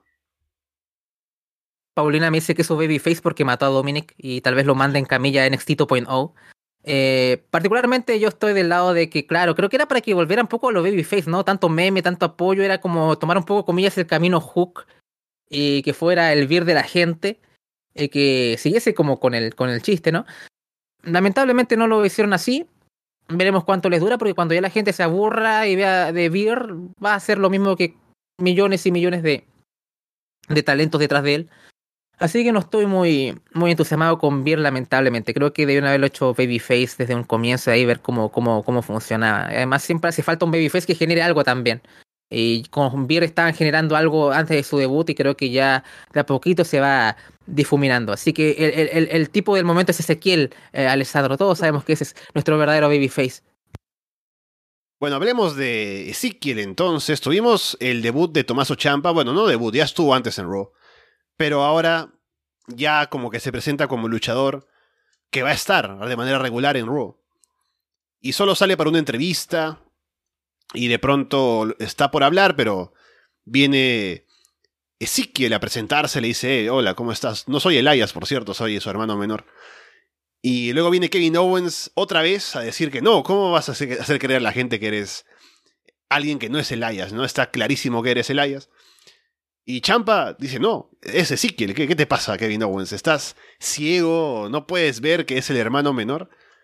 Así que no sé si la historia, o sea, sigo sin saber cuál es el, el sentido de todo esto. Tenemos que creer que de verdad Owens está loco y en un momento veremos a, a Elias y Ezekiel ahí juntos en pantalla como el Chapulín Colorado y el Chavo del 8, ¿no? Se encuentran con ese efecto tan malo en 3D. O, o es que... Eh, ¿Es Ezekiel Babyface o es Gil? No sé, no sé qué va a pasar. ¿Sabes que esta es mi historia favorita de Ro? Tengo que decirlo porque en verdad me encanta que Ezequiel cada vez que se presenta es soy el hermano menor de Elias. No puede ser soy Ezequiel y ya, no es. Soy Ezequiel, el hermano menor de Elias. Y me encanta cómo, cómo Tomaso Champa trolea a Owens, pero claramente es Ezequiel. Y, y Owens dice, Why you ¿por qué estás haciendo esto? O sea, ¿por, ¿por qué me estás eh, martirizando, no? Y como que todo el, todo el mundo le sigue al juego a, a Ezequiel. Eh, a veces siento que es más para trolear a Owens que en verdad se creen que, que Ezequiel es el hermano de Elias. No sé cuál va a ser el punto final de todo esto. La semana anterior fue, bueno, estuvo gracioso, pero era como Stone Cold de pasar de, de Stone, digo, que viene a pasar de Stone Cold a esto, era como, bueno. Y ahora es como que en verdad estoy disfrutando bastante esto y Kevin Owens hace un tremendo trabajo para venderte esto. Creo que, bueno, tanto, tanto Ezequiel, Elias como sea, como, como Owens están haciendo un gran trabajo, en especial Kevin, cómo vende todo y, cómo está desesperado por, por demostrar que tiene razón y cómo eh, está mostrando su gimmick de que es el único tipo cuerdo de todo este show. Eh, veremos qué pasa, si esto da algún combate, si es que en verdad eh, le van a poner barba eh, postiza a Ezequiel y va a aparecer. Eh, hay un montón de, de, lugares a los que pueden ir. yo creo que voy a disfrutar del viaje. No tengo expectativas de, de nada grande, solamente estoy disfrutando la estupidez en el buen sentido. así que por lo menos yo, yo estoy bien de momento con esto, vamos bien. O sea, si lo comparamos con lo de Danhausen maldiciendo a Hook, esto es mucho mejor, por ejemplo. Eh, así que yo estoy con todo con esto. Luego hubo algo que hizo que agradeciera, ¿no? Que no veo Raw en vivo, o no lo veo entero. Es que hubo un combate de AJ Styles con Damian Priest, que de pronto están luchando y eh, Priest saca a AJ del ring, y luego como que Demian se, se arrodilla, hace una pose, ¿no? Y se apagan las luces y cae una luz morada sobre él y hace una pose. Y hay corte comercial. Y cuando vuelven del corte ya no hay combate. O sea, directamente apagó la luz y dijo, nos vamos, ya, no voy a luchar más. Yo vine para posar y el combate no importa. Qué mal anime, Alessandro, ¿no? O sea, ya dropeé esto esta temporada. Eh, qué mal, o sea, mira, yo no soy el, fan de la House of Black máximo, o sea, imagínate que su gran rival es Fuego del Sol, ¿no? Ese es el, el enemigo a batir ahora para, para Malakai Black. Pero por lo menos ya van de a poquito y con su promo ahí media tenebrosa y ya. O sea, nada. eh, no- o sea, no se van de, de, la norma, ¿no? Pero acá es una cosa que ya te interrumpen el combate, te ponen. Creo que Priest saca como una, especie de, de charinga, no sé qué, unos ojos con la iluminación. No entiendo nada. eh, no sé qué están pensando. Eh, creo que entiendo la idea, entiendo lo que quiere hacer Edge. Me, me, me agrada que quiera como una especie de mostrarse diferente al... No voy a hacer eh, un show eh, nostálgico casi, ¿no? De, de hacer el oportunista y todo. Eh, pero en verdad no, no siento que esté funcionando porque es alguna idea con mucho potencial. La gente dice, ¿por qué no ponemos a Rhea Ripley aquí? ¿Por qué no ponemos a Champa también? Y hacemos un, un grupo más o menos dominante y la idea como que me atrae. Pero la introducción está siendo bastante mala. Eh, y además tenemos workers como AJ Styles, potencialmente puedes meter a Valor, que bueno, ahora está entretenido con Theory, pero podría juntar a Styles con Valor y hacer como esto interesante. Y, quedó un poco ahí de momento. Pero, o sea, esto no está jodido del todo, esto se puede arreglar. Eh, espero que tomen notas y retroalimentación del- de la reacción del público a esto, porque fue un what tremendo. Así que, por ejemplo, esperemos que esto se vaya encauzando y tengamos un combate que termine en algo y no simplemente que haya problemas con la empresa de electricidad. Luego, eh, recordemos, la semana pasada tuvimos a Liz Morgan y Rhea Ripley perdiendo limpio contra Naomi y Sasha. Y luego, por alguna razón, eh, pidieron un combate por el título y se los dieron. Así que iban a retar por el título esta semana. Pero Rhea no pudo estar debido a protocolos del COVID o algo. Entonces solo estuvo Liz Morgan. ¿Y qué hacemos para poder seguir vendiendo ese combate que va a haber para más adelante por el título? Eh, Liz perdió contra Naomi limpio, ¿no? En Raw. Porque, porque sí, porque no importa. Al menos Rhea ganó en SmackDown, a Naomi también. Así que algo, alguien defiende ahí los colores del equipo. Pero, o sea, al final no importa mucho, ya sabemos, este título no es que sea eh, muy prestigioso ni nada, pero se pueden esforzar un poco más, ¿no? Que suba Toxic Attraction, por favor. No, eh, hablando, hablando, hablando en serio. eh, es triste porque Liv Morgan le derrotó a Sacha Banks. Ganó el combate más importante. Tuvo su victoria más importante, ¿no? Y de pronto pierde con Naomi. Y es como, ¿por qué? Eh, podíamos haber recuperado cierto momentum que perdió eh, ante Becky y todo lo que hicieron con ella, lamentablemente. Era una buena oportunidad. Darle el título a Sacha Banks eh, da un poco de interés a los tags porque es, hay mucho Star Power ahí. Funcionó bastante bien con Bailey. Tengo, tengo fe de que llegue Bailey, mate a Naomi y vuelva a juntarse con Sacha y haga ese run eh, otra vez. Eh, por último, no sé, algo que le dé vida a esto. O Bailey puede ir por Bianca o qué sé yo, pero bueno. Hay muchas posibilidades, no sé, pero a mí me gusta tanto la idea de los tags femeninos y todos la han hecho tan mal con esto. Es impresionante. Em, lo de Ria, bueno, qué bueno verla ganando, pero Ria debería estar yendo por solitario. Es como siento que es un desperdicio que esté acá. Em, y, y es triste que tener un, comillas, un feudo con chicas que son favoritas del público. No somos fans de Naomi acá, pero Naomi tiene su público ahí en Estados Unidos y, y la, gente le gusta verla brillar y cosas así. A mí no, pero a, to- a mucha gente le gusta Liv Morgan. Un tipo vendió su casa por ella eh, y bueno, Oh. quedó ahí, pobre tipo. ¿No supiste eso, Alessandro? Eh, Sí, lo leí justo hoy. eh, de que Ah, si, alguien sí. no lo ha leído, lo comentamos brevemente. Que hubo una cuenta falsa en redes sociales que se, hacía- se hacía pasar por Liz Morgan. Y de alguna manera, no especificada, había pedido dinero a algún fan. Y el fan dijo, oh, sí, esta Liz Morgan que trabaja para una empresa millonaria no tiene recursos, ah, evidentemente, así que le voy a ayudar. Vendo mi casa y le pago lo que necesita. Luego seguro que me lo devuelve. Y bueno, no era Liz Morgan, Andrés. ¿quién, quién, quién, lo, ¿quién lo imaginaría? No, nos vio que había una cuenta verificada, un DM, no sé. ¿Sabes qué? Eh, que primero me da pena, después me pienso se lo merece por idiota, ¿no? O sea, es como que estoy en, esta, en el debate en estas dos, dos emociones. Me da tristeza, pero digo, ¿cómo puede ser tan tonto, no? O sea, eh, por último, consulta, habla por la cuenta de Twitter, lo que sea, porque si alguien te está pidiendo dinero va a estar muy interesado en hablar contigo, ¿no? O sea, sumar dos y dos. Bueno, yendo de nuevo a lo que estamos hablando, es un poco eso. Creo que es un ha sido un poco desperdiciado que llegue el combate y que termine todo esto y que hagan cosas más interesantes, en especial, me imagino, Ria y Liv, que me imagino que tal vez vayan por caminos separados porque ya se ha insinuado cierta separación o ciertas disidencias. Así que, ¿por qué no? Que termine esto, que retengan las, las chicas, de Sacha y Naomi, y vayamos por, por individuales, tanto Ria como, como Liv. Tuvimos un encuentro en promos entre Bobby Lashley y MVP, Lashley al inicio no lo hizo tan bien, eh, estaba con el público ahí no tan interesado, pero MVP es un grande, así que llegó, eh, encendió un poco el tema con que él eh, hizo que la carrera de Lashley volviera a buen rumbo, hizo que llegara a ser lo que ha sido en WWE, y Lashley respondiéndole que va a ir por Homos otra vez, y todo para llegar a, a él, a MVP, y poder vengarse de lo que le ha hecho con la traición. Así que al final creo que salió positivo el segmento. Solo que recuerdas que está Homos ahí y dices, bueno, no, es tan positivo que digamos. Fue, fue un segmento que te vendió más un MVP versus Lashley que un Homos versus Lashley 2. Y tengo muchas más ganas de ver del primero que, más que el segundo. Eso, no tengo demasiado añadir con lo que tú ya añadiste con tu descripción. Lashley empezó frío, no es un tipo que sea bueno en promos, no es terrible tampoco que te haga sangrar las, los oídos.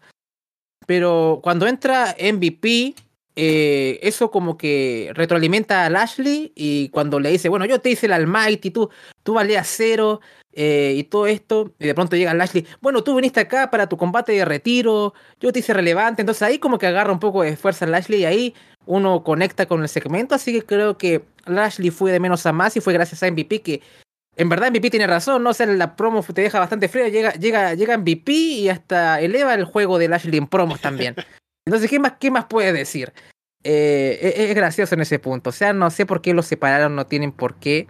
Pero en verdad tengo ganas de ver el combate entre ellos dos. O sea, creo que si siguen haciendo segmentos de este tipo, creo que pueden dar lugar a algo interesante. Y si hacen algo con estipulación, algo que pueda equilibrar la balanza y que no sea simplemente homos interviniendo en favor de MVP y cosas así. Eh, podría estar bueno. Y además también noté que fue uno de los segmentos con más visitas del Raw de esta semana. O sea, teníamos lo de Cody Rhodes contra Miz y esto. Así que la gente está bastante interesada en Bobby y MVP, así que por lo menos lo veo positivo. Y yo no vi el show entero, pero por lo menos, bueno, tú vas reseñando highlights y cosas así, mira, ya no es tan negativo, es como, bueno, por lo menos hay cosas que podemos rescatar de por aquí, por allá, hay cosas horribles como siempre, Imagínate si esto durara dos horas, ¿no? Tal vez eh, sería un show bastante más digerible, ¿no? O sea, es, eh, en contraste con SmackDown, que en verdad no, no me, me, cuesta, me cuesta y digerirlo. Eh, pero, pero bien por lo menos con esto dentro de todo, independiente de que Lashley no sea muy dotado en lo que es el micrófono. Y lo último de Raw, que bueno, nos alargamos un poco, parece hoy en el directo, pero no pasa nada, no será tanto tampoco. Tuvimos una pelea en la despedida de solteras de Dana Brooke y Tamina, que van a casarse ambas, ya sabemos, con Reggie y Akira Tosawa. Y venía un stripper, ¿no? Y venían dos, uno de ellos era un referee, entonces se, dan cuenta de que hay una traición, quiere venir alguien aquí a cubrir y demás. Y al final se arma toda la pelea y quien los detiene a todos es R-Truth, que dice que no, el amor es lo más importante, que el título 24-7. Y él los va a casar, él tiene la licencia para casar gente, así que los casa la próxima semana.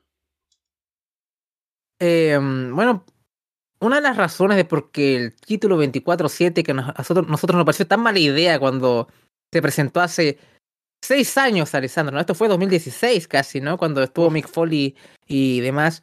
No te creerías que haya durado tanto. O sea, en ese mismo año se presentó el título crucero. Eh, ¿Quién está vivo? ¿El, 24-7 o el crucero? El 24-7, por supuesto. ¿Y por qué? Porque sirve para rellenar un show de tres horas como este. O sea, para eso está. Es para rellenar espacio en un show de las características de Monday Night Raw y sirve. Eh, a veces es terrible, a veces por lo menos me da pena por Tosawa, porque tal vez debería estar haciendo cosas mejores, tal vez, eh, bueno, ya no sé, eh, un NXT Black and Gold hubiera estado mucho más adecuado, pero bueno, el NXT que tenemos tampoco hubiese encajado tanto. Em, pero por lo menos algo hacen diferente a lo que estaban haciendo anteriormente. De hecho, me fijé en YouTube, Alessandro, y el video de toda esta rivalidad tenía como un millón de visitas y se publicó hace como dos días, todo esto de oh. Tosawa y todo a la gente le gusta esto. O sea, imagínate que a, mucha gente escuchó Cory Carmela, Alessandro. O sea, esto es lo que en verdad quiere la gente. Se, escriben esos teclados, no, qué mierda esto, los reales. Pero en verdad, ¿qué es lo que vende, amigo? Todo esto, eh, eh, todo esto es lo que vende, el romance, la telenovela. Que cómo se engañan, chicos, ¿no? De, de boca para afuera. Em, está ahí, ¿no? O sea, por lo menos no, no, conecto mucho con esto, pero a veces tenía momentos divertidos en algunos pasajes en otros capítulos anteriores, así que espero el final, un poco más. Eh, pero por lo menos es, un espacio que rellenar en el show y para eso sirve el 24-7 y poco más. Vamos con un par de cosas de SmackDown. Tuvimos a Drew Gulak apareciendo como entrevistador. Porque, bueno, sabemos que Gulak es alguien que está bien valorado en backstage. Le tienen aprecio como coach, ¿no? Como alguien que está ahí para ayudar al talento joven. Saben que es un buen luchador pero no lo quieren utilizar como luchador en televisión aparentemente. Y quieren justificar no despedirlo, creo, porque vienen... se, hay, rumores o hay por ahí preocupación con alguna ola de despidos posiblemente próxima a venir. Y seguro que, al menos con esto, Gulak sabemos que tal vez no, no se vaya a ir, porque tiene este rol ahora. Igual es raro verlo y es triste porque es un gran luchador, pero bueno. Estuvo ahí entrevistando gente, y de lo más destacado que hizo, entre comillas, esta semana, fue ir a entrevistar a Charlotte al ring y que Charlotte lo ataque y lo haga rendir, ¿no? Al tipo que se hizo famoso como entrenador de Daniel Bryan en su momento, ¿no? Pero bueno, eh, poniendo over ahí a Charlotte de cara al combate con Ronda Rousey, el I Quit Match. Concuerdo, qué triste, fue muy triste. De hecho, cuando escuché a Drugula que hay en comentarios, perdón, en, como entrevistar, a lo mejor está bueno. A lo mejor este, esto puede hacer que después lo veamos sin ring después. El tipo también es muy entretenido, es muy buen luchador. Es casi el total package, ¿no? Incluso estuvo de coach en el, 2K22. Él me enseñó todo lo que sé en el juego gracias a, gracias a Drew. O sea, e incluso hasta por ahí leí, tenías un feudo ahí con Ricochet, ¿no? Tienes todo esto de la no fly zone y todo esto. Y podía hasta hacer un feudo con Ricochet, que, el Spot Monkey y demás, y acá, acá se lucha así de verdad con las llaves y agarras de lona, guiño. Em, pero no, tenían que hacer esto, tenían que rebajarlo a este nivel. Eh, qué triste, ¿no? O sea, eh, tiene mucho talento, si es que en verdad le quieren dar una oportunidad, eh, podría recuperarse de esto y ser un, tener un papel importante en el midcard, pero no va a pasar, no creo que pase. Eh, es triste, la verdad. Eh, me, da, me da bastante pena. Yo creo que, como tú bien dices, Alessandro, a lo mejor, perdón, como tú bien dices, Alessandro a lo mejor lo tiene muy bien considerado como coach y lo que puede hacer tras eh, bastidores, pero no como talento en pantalla, ¿no? Así que es una verdadera lástima. porque en verdad tiene mucho que entregar y es como, bueno, por último, ¿por qué no lo pones en NXT o, o qué sé yo para que haga lucir a talento joven o verlo luchar, ¿no? Pero bueno, lo tienen ahí humillándolo y creo que no lo merece alguien con su carrera y su y todo lo que lo que puede entregar es verdad es verdaderamente una lástima. Luego tenemos ya a Matt Casmos como Babyface. Hubo un tour la semana pasada. Hoy estaba en una entrevista y lo estaba haciendo bien, hablando, ¿no? Sinceramente sobre lo que pasó con con Happy Corbin y todo lo demás. Y luego tuvo que lanzarse a hacer algún otro chiste, ¿no? Porque Parece que el gimmick lo mantiene a pesar del turn. Y es lo que me sacó, ¿no? Dije, ah, mira, Matt Moss, qué bien, eh, ahora Babyface puede hacer algo nuevo. Pero sigue con los chistes y hace uno bastante malo. Con la cámara de los lotarios ahí apuntando al trasero y, eso y poco más. Así que bueno, eh, eh, sentimientos encontrados con Matt Moss Babyface, Andrés. Es, muy prometedor por un lado, ¿no? Porque el tipo tiene su carisma, cuando ha estado en el ring ha cumplido bastante bien, y si lo, lo, marketean de otra forma, eh, un rebranding, por decirlo de alguna forma, eh, podría funcionar, funcionar bastante bien en el midcard, eh, pero sigue haciendo estos chistes malos, aunque dice que hacía estos chistes malos antes porque tenía que complacer a Corbin, pero igual sigue haciendo chistes malos. Así que es una contradicción enorme, o al menos asusta que el chiste que dijo, la gente de creativos pensaban que era un chiste bueno, eso es lo alarmante. Y eso que tienen 50 tipos que escriben comedia ahí, se supone, ¿no? Al punto que la que escribía los chistes, los chistes no sabía cómo se llamaba el campeón de la marca por la que escribía, que era Ashley, ¿no? Le decía Bobby Ashley. O sea, oh al nivel de la, y, la echaron, ¿te acuerdas? No sé si recuerdas esa polémica, Alessandro. En fin. Sí. Em, pero es eso, por lo menos me entusiasma en el sentido de que eh, el tipo es un buen worker, puede hablar y si lo direccionan de la, la, manera correcta podría funcionar bastante bien, pero por otro lado es WWE y es un poco, no, no me da para ilusionarme demasiado, entonces es un poco ahí. Eh, pero me, me, agrada Babyface Moss. Quitemos los chistes y creo que estaría bastante bien y que se quite los suspensores y más o menos parezca algo que no sea un chiste en general y, y, podría funcionar bastante bien. Y bueno, una ronda rápida con lo que falta de SmackDown. Sami Zayn está huyendo de Drew McIntyre, así que habrá alguna rivalidad por allí todavía. Ya se ha dicho que la próxima semana hay un combate de Lumberjacks. También tuvimos a Butch buscando atacar al New Day, que hubo un brawl allí con eh, Woods, eh, Kofi, con eh, Sheamus y Rhys Holland. Y finalmente Raquel Rodríguez se presentó con Natalia, que estaba ahí hablando mal de ella junto con Shayna Baszler en backstage. Y como que le tiran la ropa que tenía por ahí. ella sonríe, pero como que se ve que también dice, bueno, ya, ya me vengaré de ustedes, malditas. Y poco más, Andrés. Solamente me voy a detener con lo, el último segmento que mencionaste, porque lo de Batch, ya hemos hablado tanto todos de esto, o sea, es una caricatura Pete Dan de lo que fue. Dejémoslo ahí. Eh, lo de Natalia me llama la atención porque em, está tomando como. Me, llama la atención de que Shayna Baszler es la segundona de Natalia, ¿no? Porque tú ves, ves el segmento y como que Natalia eh, habla, ¿no? Ya no nos tienen respeto, nosotros que somos leyendas, y estas chicas nuevas, y ella es como la best of all time. Está un poco en la, en la misma que está en NXT 2.0 también. Ahora es como lo más grande que está allá en, en, la marca multicolor, así que está un poco homogéneo con eso. Eh, por lo menos creo que se ve cómoda en ese rol, aunque es muy bizarro verla ahí. Pero puedo decir que sí, supongo. Em, está un poco la Dolph Ziggler de que, bueno, llega alguien nuevo y, bueno, Natalia, ¿no? O sea, pero no es algo que me entusiasme demasiado. Eh, esperemos Raquel eh, la destruya.